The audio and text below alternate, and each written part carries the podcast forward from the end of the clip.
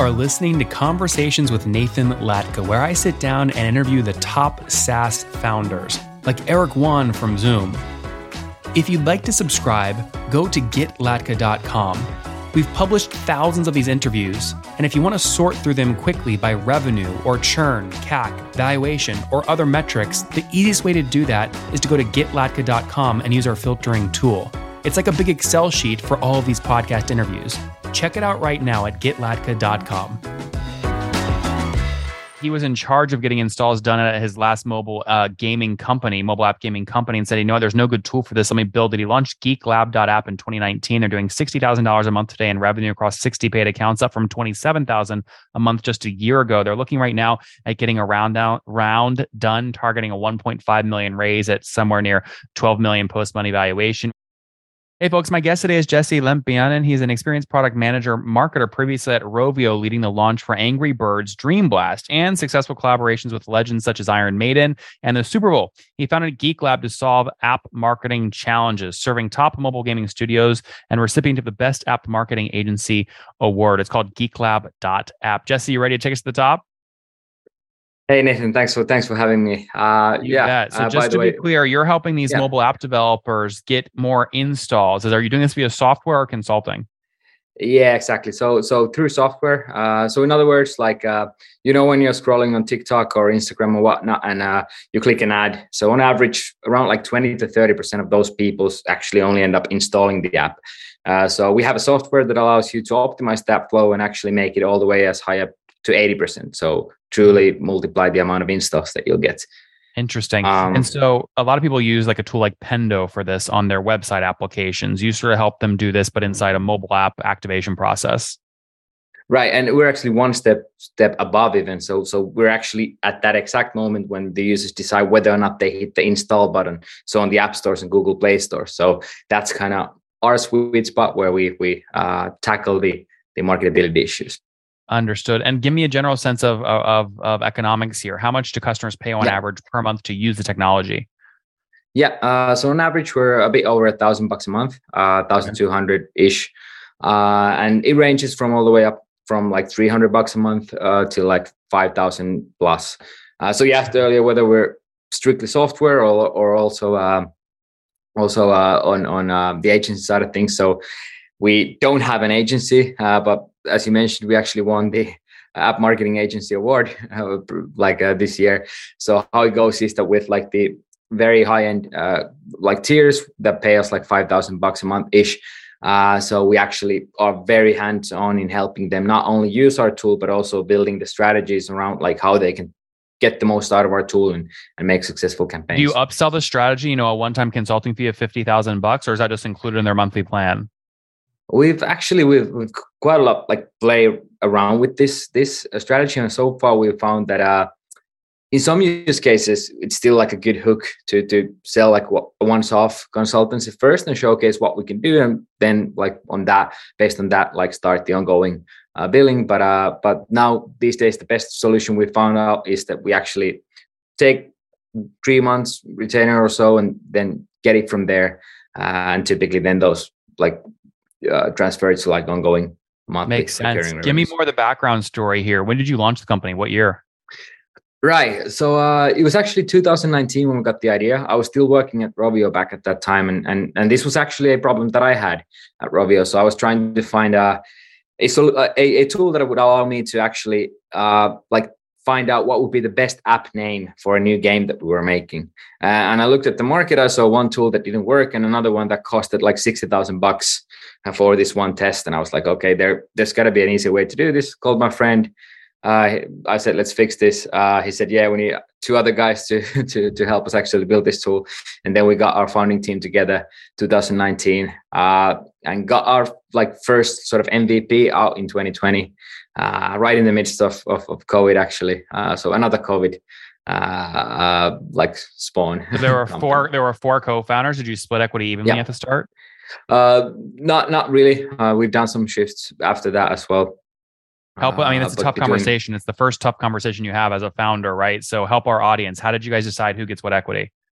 like uh so so basically we we just looked at like what everyone's doing so so what are the responsibilities and how much time as well like because we we sort of split it between not all, all the founders jumped in into it right away full time and, and so on so like uh that that was kind of the everything also part of our company culture from from starting from us founders was like uh, no bullshit.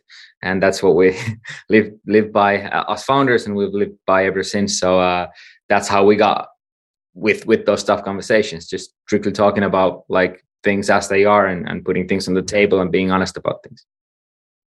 So 2019 you get going first customer that year. Walk us through how many customers do you have now today? So currently today um like we have around 60 paying customers at the moment uh so we, are talking about like uh, game developers uh mostly um 60ish uh, then we have a lot of we have a soft spot for indie developers and and uh, and, and smaller studios trying to make it. Uh, so so we have plenty of free users too that we we How serve many? like a uh, all in all. I mean, we've had uh, over over a thousand signups uh, and and mm-hmm. actual like uh, users. Uh, but uh, well, what does that mean? How many of the them, thousand signups have actually started, like, installed the software and started using it?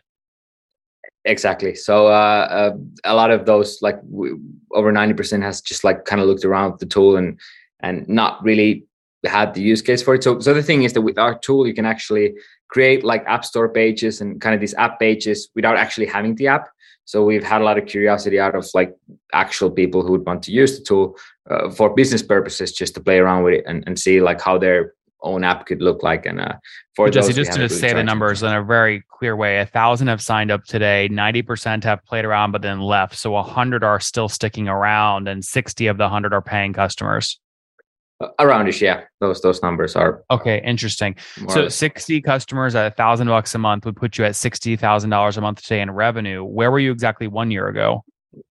Yeah, exactly one year ago, uh, we were a bit over, oh, close to 30k uh, around. Okay uh, MRR, and then we hit like uh, 50k MRR uh, by the end of last month, uh, last uh, year, uh, and and and been we're now on track on on on reaching uh, like a million ARR uh, quite soon. So that's that's currently our next. And have you have you bootstrapped or have you raised capital? So far, 100% bootstrapped. Um, oh, great! Um, but uh, I, I, will say though that like that will change this year for sure. Um, mm. For all the other founders as well, uh, they they definitely know the pain if they bootstrapped. Um, for us, we've sort of seen currently that it actually limits our growth quite a bit. So, um, like I said, we, we, have sixty. So we have sixty customers now, and and um, one of the core things for us is to be very hands-on on helping them to get the most out of the tool because when we can actually showcase the amount of value that our tool can bring so then uh, we, we make our churn negative uh, because they they they share the growth stories everywhere. Gaming community is awesome. Uh, but like for us to be able to do that we actually have to have like people hands-on helping them and having the expertise in. And and uh, bootstrapping with our, our margins is is is making it so and with these economies where we want to have buffer for our employees and make sure that they have have a, um, a job to go into uh, months months ahead. Uh, so uh, it's just uh, it, it takes a lot of time to sort of build up that buffer and then then to kind of hire again to grow again. Well, but Jesse, uh, I mean, uh, sort of you, using uh, bootstrapping isn't holding your growth back per se, because like everything you just articulated has nothing to do with growth. It just has to do it has to do with people that you think you want to hire ahead of growth. Ultimately, if you hire the people, they've got to be creative enough to go get new, new users. So, where do you know you can spend money to go get new users and grow faster? Uh, right, uh, and well, that's actually one of the things that we are now now like solving as well. Like currently, our sales pipeline is is quite focused on on founders as well uh, and gaming community in general. So uh, it's it's it's a lot about like uh, outreach, uh, participating on on um, on the gaming co- community. Uh, the events and everything. Yeah, but how does money solve uh, that? You said bootstrapping is restricting you. I think, I mean, from what you're telling me, it's yeah. like, how do you know it's money restricting you versus creativity restricting you?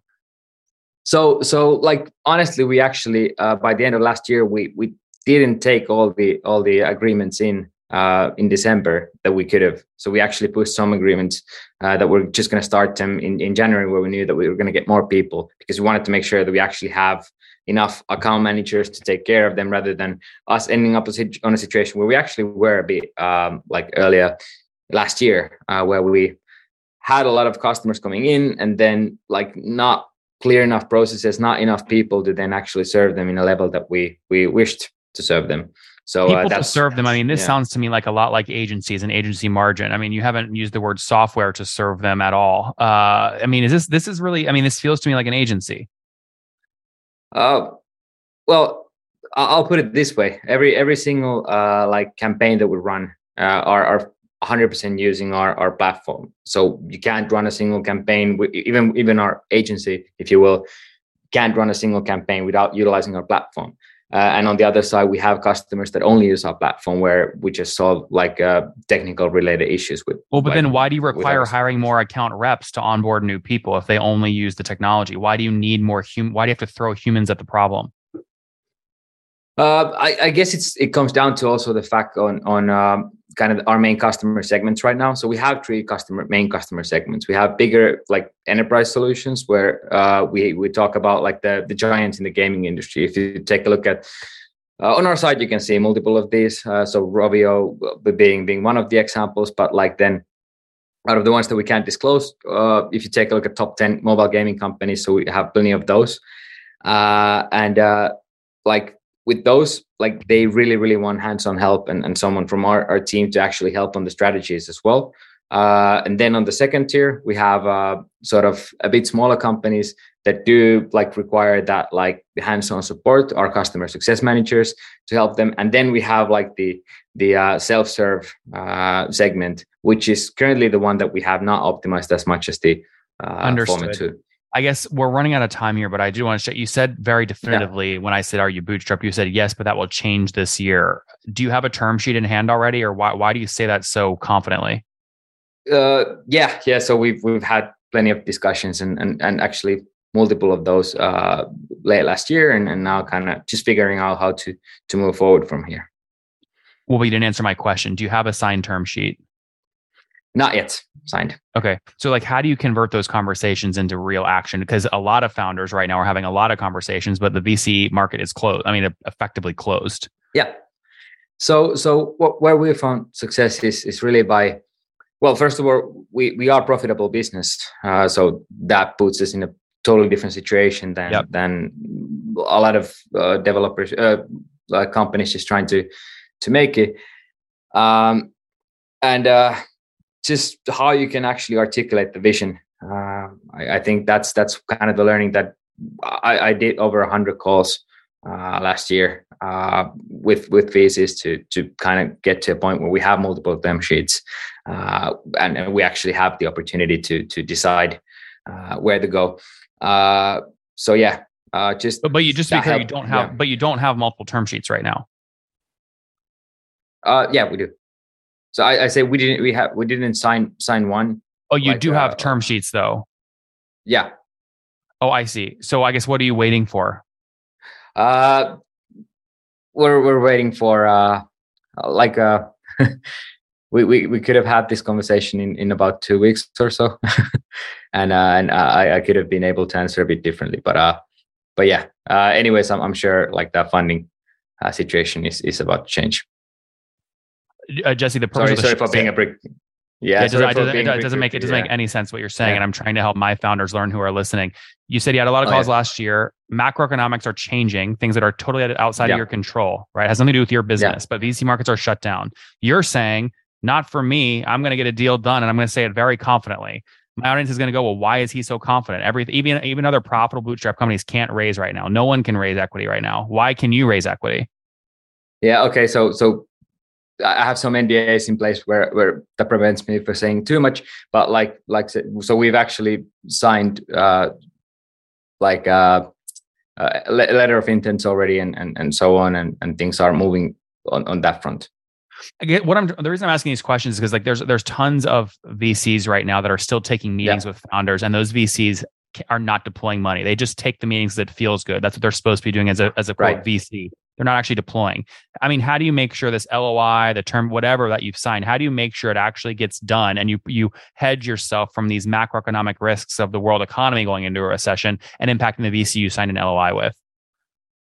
Uh, well, what like one thing as well, like for us, it was hard, like hardest to get like that first term sheet. Uh, but as soon as we got that, so then like all the other VCs got scared, and and now we're in a situation where the one that we move forward with is going to be closed uh, yeah. soon. How much are you hoping to raise?